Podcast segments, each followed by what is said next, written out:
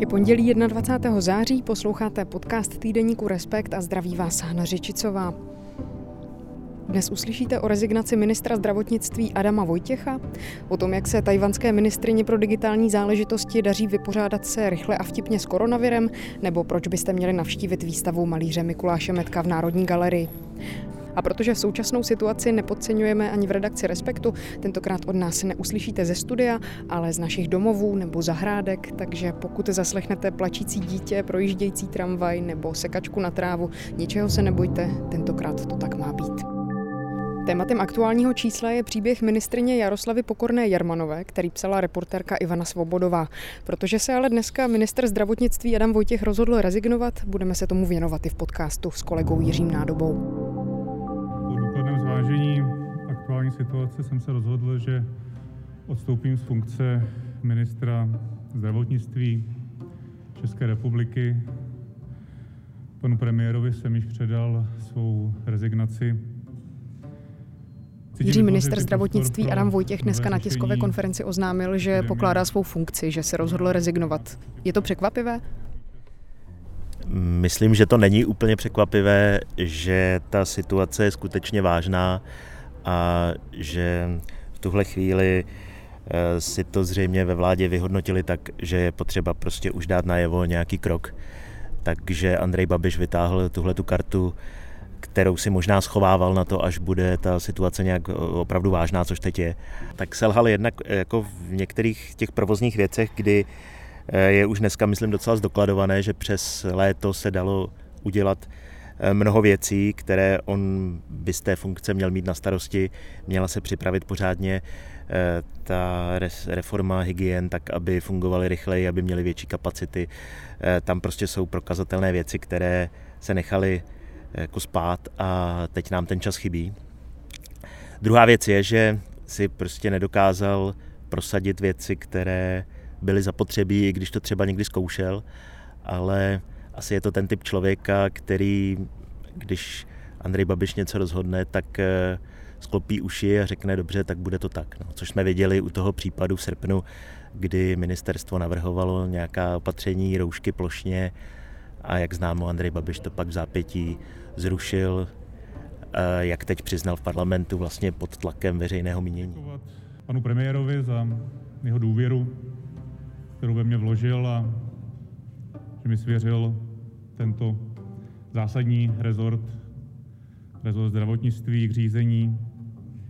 Děkuji všem lékařům, sestrám, zdravotnickým pracovníkům za jejich práci, kterou skutečně obdivuji. Děkuji svým kolegům na ministerstvu zdravotnictví. Ona je otázka, jestli se vedle Andreje Babiše lze profilovat jako silný lídr, ale co to vlastně říká o ANO, že odvolá svého ministra, nebo že minister zdravotnictví krátce před volbami uprostřed pandemie rezignuje?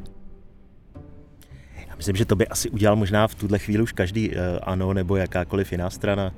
Prostě ta, ta čísla jsou opravdu špatná. V pátek jsme měli největší denní přírůstek v celé Evropě po Černé hoře ty počty ještě tenhle týden porostou. Já myslím, že to právě plno lidí intuitivně e, úplně nevidí do toho, jak vlastně se ta čísla vyvíjejí, protože pokud nám ten Vojtěchův tým říká, že to reprodukční číslo takzvané je pořád 1,6, tak to znamená, že z těch rekordních 3000 nově nakažených denně bude tenhle ten týden třeba 4-5 tisíc.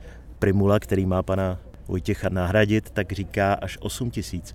A to není žádné strašení. Ono člověk intuitivně by si řekl, dobře, tak když se nebude nic dít, tak bude pořád těch tři tisíce denně.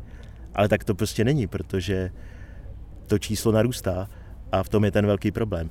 Čili, co chci říct, je, že ta epidemie se rozjela opravdu nežádoucím způsobem. Teď už se velmi vážně mluví o tom, zda bude stačit kapacita těch nemocnic. A na to je prostě potřeba nějak reagovat. No a poradí si s tím Roman Primula? Těžko říct, jako z toho, jak člověk ho vnímá z těch vystoupení a z toho, jak vlastně i um, mnohokrát říkal ty věci, tak jako od boku překvapivě tvrdě vlastně, že jo, tak možná bych si typnul, že je to člověk, který si jako spíš prosadí svoji, zvláště těch věcech, možná i premiér na něj víc dá. Nadále zůstanu poslancem parlamentu České republiky, nadále budu vykonávat svůj mandát poslance a se věnovat. No, je asi potřeba říct, že je to samozřejmě jako politický tah, protože se to je prostě před těmi volbami. Teď Andrej Babiš zjistil, že je prostě potřeba to komunikovat nějakým způsobem jinak, takže ano, Vojtěch končí, já teď nastupuju, večer se dozvíme v televizním projevu, že to Andrej Babiš bere znovu do svých rukou, že teď se to konečně teda vyřeší. To prostě nějaká nutná epizoda v celém tom PR, které teď vláda prohrává. Tí ano prohrává, viděli jsme to včera na tom průzkumu volebních preferencí, že jdou nečekaně dolů po dlouhé době, kdy se drželi na 30%, tak najednou jsou nějakých 5% bodů níž. Takže je prostě potřeba na to nějak reagovat, myslím teď i z titulu toho, jak udržet ty preference nahoře. Politiky zůstaneme i v druhé části podcastu. Při své cestě na Tajvan se totiž kolegyně Kateřina Šafaříková setkala s tamní ministrní pro digitální záležitosti Audrey Tang. A kromě toho, že Audrey Tang se povedlo prosadit na Tajvanu přístup k internetu jako lidské právo, tak taky přispěla k tomu, že se země velmi rychle vypořádala s koronavirem. Kateřino, ty před třemi týdny jela na Tajvan společně s Milošem Vystrčilem, ale setkala se tam zejména s tajvanskou ministriní Audrey Tang, aby si s ní pořídila rozhovor. Je to tak. Potkala jsem se tam s ní v rámci tady té cesty, jak jsi zmínila. Ehm, byla to dlouhodobě plánovaná cesta Miloše Vystrčila, kolem které bylo to známé halo, tedy že to byl prostě projekt eh, předchůdce v křesle předsedy Senátu Jaroslava Kubery. Eh, bylo kolem toho halo kvůli tomu, že Čína se vůči této cestě velmi nemístným způsobem ohradila.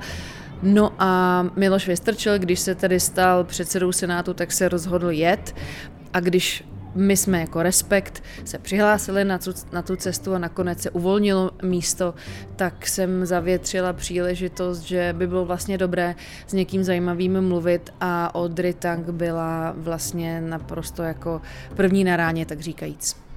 Co je na ní tak zajímavého, že jsi s ní chtěla mluvit?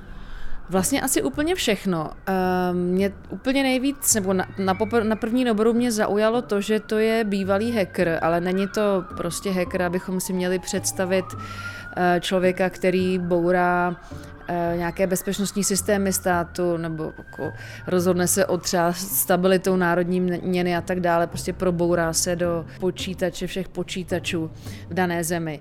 Ale ona je občanský hacker, přímo je takový termín občanský hacker, což vlastně jinými slovy znamená, že to je takový jako komputerový eh, odborník, nebo tedy v jejím případě odbornice, která se snaží eh, použít síť k tomu, aby daná společnost byla co nejotevřenější, nejtransparentnější, nejdemokratičtější a ona sama přístup k internetu definuje jako lidské právo.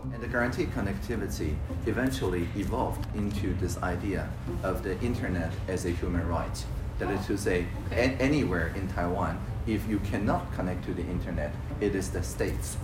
Dokonce vlastně s touhletou tezí byla před čtyřmi lety nominována do funkce digitální ministrině a vlastně zodpovědná za to, aby každý Tajvanec, který chce, měl eh, přístup k levnému a rychlému internetu. A tak kvůli tomu, že vlastně ona je tento občanský hacker, že to je tedy ten, řekněme, bourač nebo otevírač, spíš bych měla říct, dalších dveří do světa internetu, tak kvůli tomu jsem s ní chtěla mluvit. Ale těch důvodů je víc.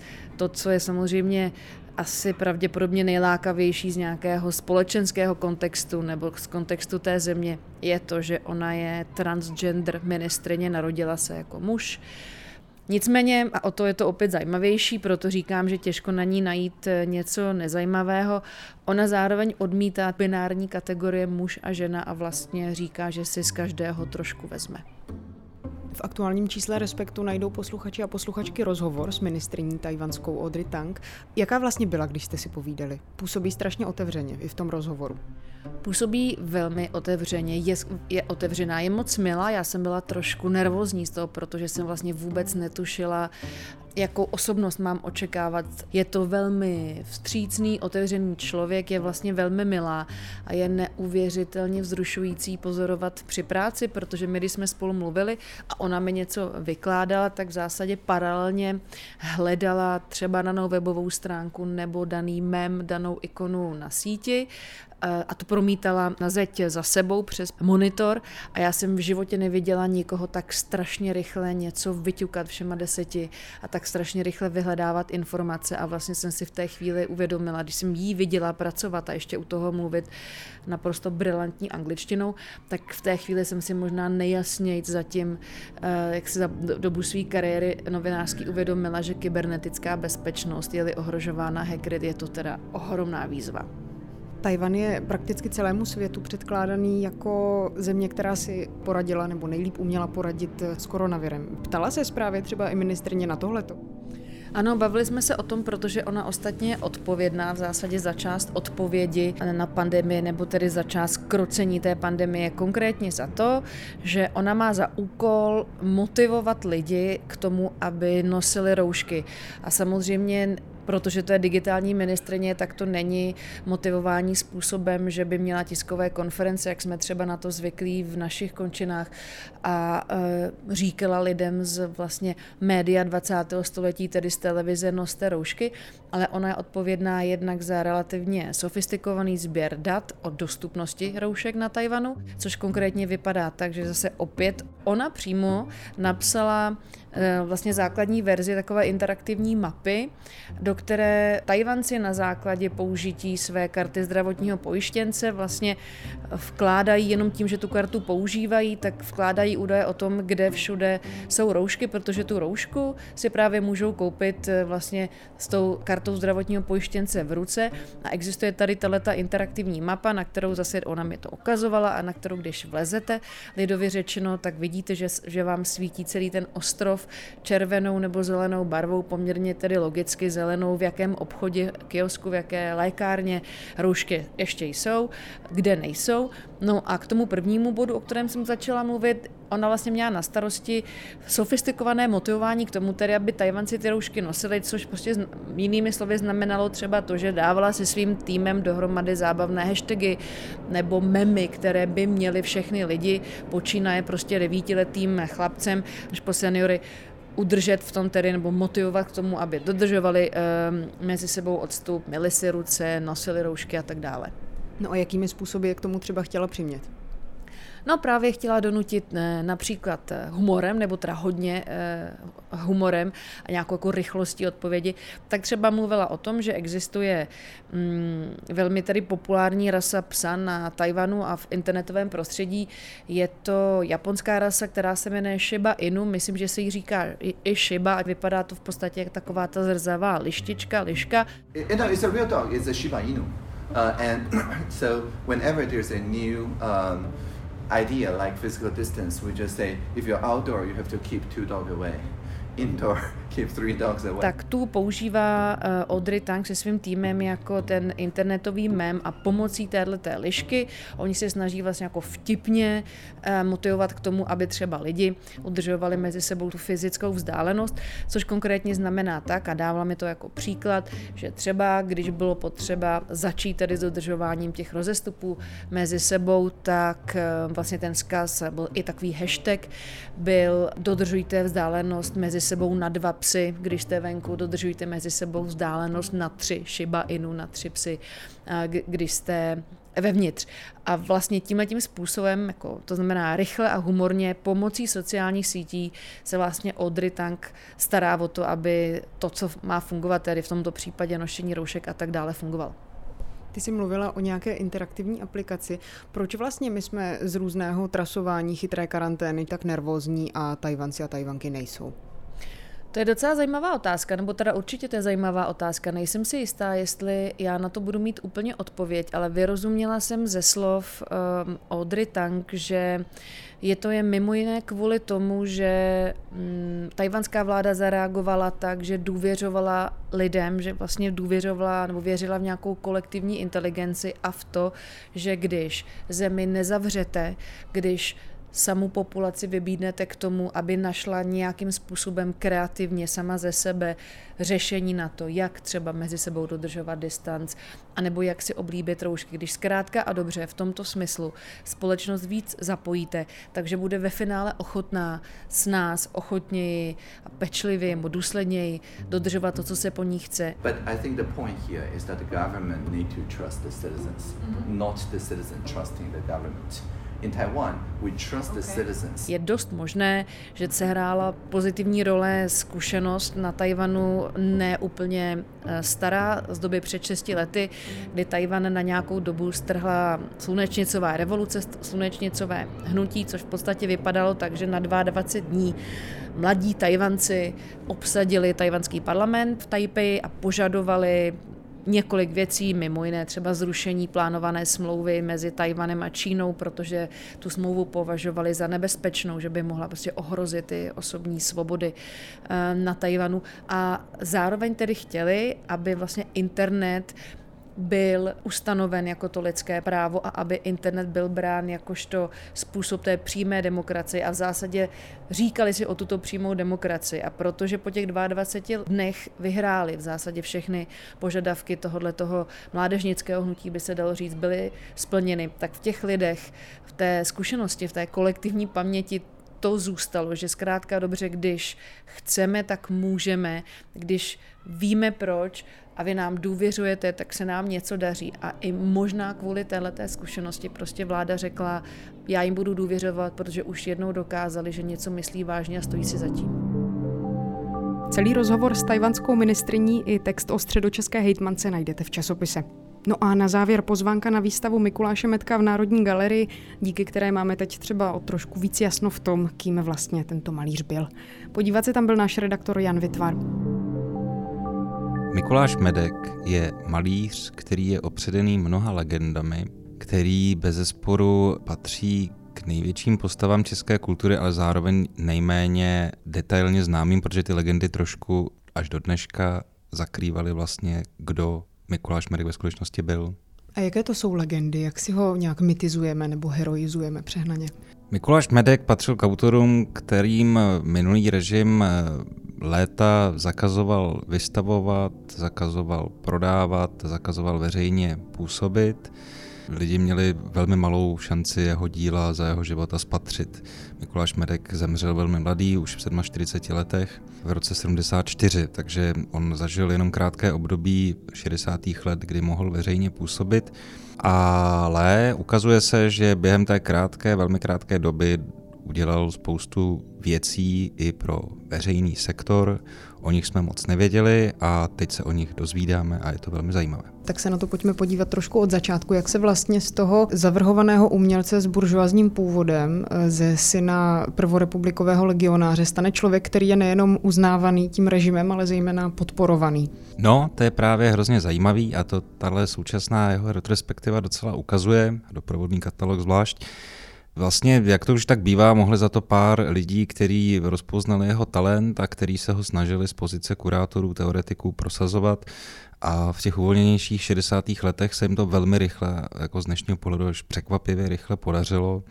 Díky nim se dostal k docela prestižním výstavám v galeriích a hlavně k prestižním veřejným zakázkám, které jsou teď vlastně vidění poprvé po, po těch letech, co byly umíření, umístěny do veřejného prostoru, tak teď jsou vidět poprvé v galeriích na jednom místě.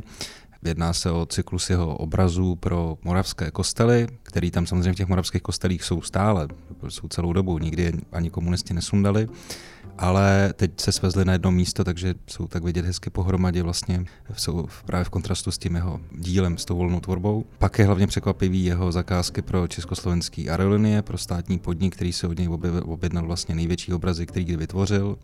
Ty obrazy také vysely v těch reprezentačních prostorech docela dlouhá léta. Zapomínalo se na to, že je Medek vůbec vytvořil.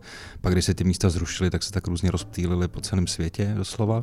A teď se svezli na jedno místo do veletržního paláce, takže to je vlastně poprvé můžeme vidět na jednom místě.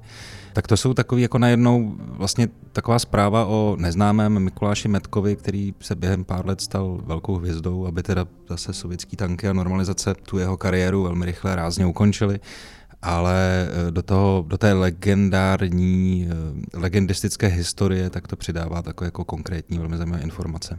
To zní docela kontrastně, že Mikuláš Medek zdobil moravské kostely, potom taky eh, sídlo aeroliní a podobně. Dá se mluvit třeba o nějaké univerzalitě té tvorby? To určitě. Eh, on to navíc dělal vlastně víceméně ve stejnou dobu, eh, což je fakt zajímavý malovat. Vlastně oni ty výjevy se trošku opakují, tam třeba na výstavě v Anejském klášteře, kde jsou právě ty obrazy z kostelů, tak je tam vidět nádherná Golgota, kde jsou prostě tři takové kříže, z nichž vyzařuje záře a zase ve Veletržním paláci tam je velká 17-metrový obraz, eh, který původně byl v, v transitní restauraci na ruzinském letišti, kde jsou také vlastně takový jako tři velké zářící body, už to nejsou kříže, ale jsou to spíš takové planety nebo takové symboly eh, věcí, které míří od někud někam.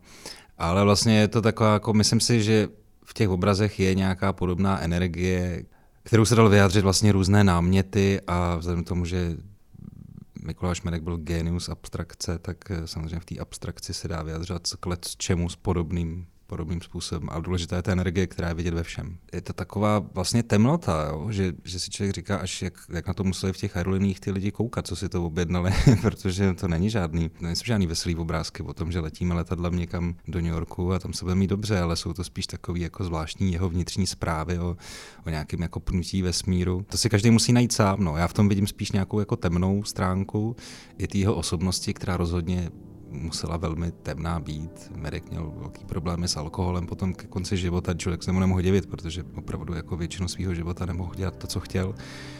A myslím, že to v těch obrazech je hodně, hodně vidět, eh, že prostě podal zprávu o tom světě, který, který prostě úplně veselý není.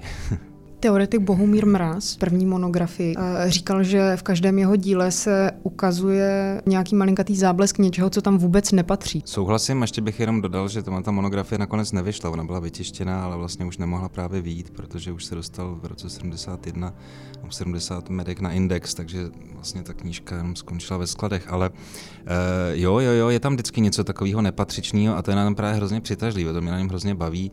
Eh, ty jeho raný třeba obrazy surrealistický, které jsou nejslavnější, kde jsou jako figury a každý si v těch může něco najít, tak tam vlastně jako vždycky je něco nepatřičného, protože na tom surrealismu zadlužený.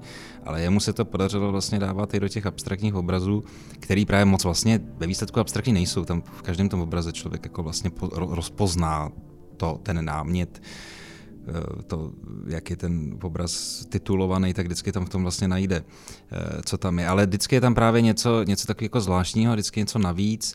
Eh, a u mě, já si to vždycky tak jako vysvětluji, že takový jako jak, jak kdyby tam byl vždycky nějaký jako, špendlík zapíchnutý jako do ruky, jako, který vás vždycky tak jako bodne, jako, že to je jako vlastně jako hezký pohled a nejenom vás něco jako bodne. Což, což by podle mě mělo vlastně v každém umění být a jemu se to, jemu se to fakt dařilo vrchovatou měrou. V roce 2002 připravila galerie Rudolfinu taky docela vlastně velkou retrospektivu Metkovu, nicméně překazili to povodně. Teď v roce 2020 snad to nepřekazí koronavirus, ale je Národní galerie v dost dobré formě, aby takovou výstavu mohla pořádat, přece jenom to je opravdu jako monumentální výstava. Když mluvíš o, tý, o tom Rudolfinu, tak já právě jako to jeden z takových momentů, kdy si člověk uvědomí, že je pamětník, jako už to 18 let a uh, mně to přijde, že to je vlastně docela nedávno, co jsem o tom psal. Uh, není, no, je to 18 let, ta výstava byla předčasně ukončená, jenom asi myslím po týden tehdy. Ale e, chodili na ní desítky tisíc lidí mimochodem a tak já doufám, že budou chodit i teď. Moje zkušenost byl jsem na té výstavě vlastně teď tenhle ten týden jsem to procházel všechny ty prostory ve Valštinský jízdárně, v Anešském klášteře, ve Veletržáku eh, a byl jsem tam víceméně sám. Lidi se prostě bojí chodit samozřejmě zase, tak já doufám, že, že se to zase nepřeruší, protože jako ta Národní galerie opravdu jako není, není v dobré kondici, je ve strašných dluzích, ukazuje se, že státní podpora vyhlášená tak jako se fakt jako nevztahuje na pokrývání jako jejich ztrát ze vstupního například. Uh, teď se to nějak jako řeší, jak to vůbec jako do konce roku mají nějak jako dát dohromady a v okamžiku, kdyby se něco takového zavřelo, kde se zase prostě očekává, na tuhle výstavu by podle mě mělo fakt přijít třeba 60 tisíc lidí, protože to je prostě výstava roku, tak pokud by nepřišli, tak to samozřejmě to jsou milionové ztráty, no, tak uh, to si nikdo nepřeje a doufejme, že to nějak uh, ve zdraví a přežijeme nejen lidi, ale i umění. Do dnešního podcastu už se toho víc nevejde, ale vyšlo se do časopisu, který už teď najdete v trafikách, na našem webu a dlouhé články taky v audioverzi. Díky, že jste nás poslouchali. Poslouchat můžete dál taky na našem webu Respekt.cz nebo ve svých podcastových aplikacích. Pokud se vám něco líbí, nebo třeba vyloženě nelíbí, nebo vám v podcastu něco chybí, psát mi můžete na řičicová zavináč Respekt.cz a budu se na vás těšit zase za týden. Hana Řičicová.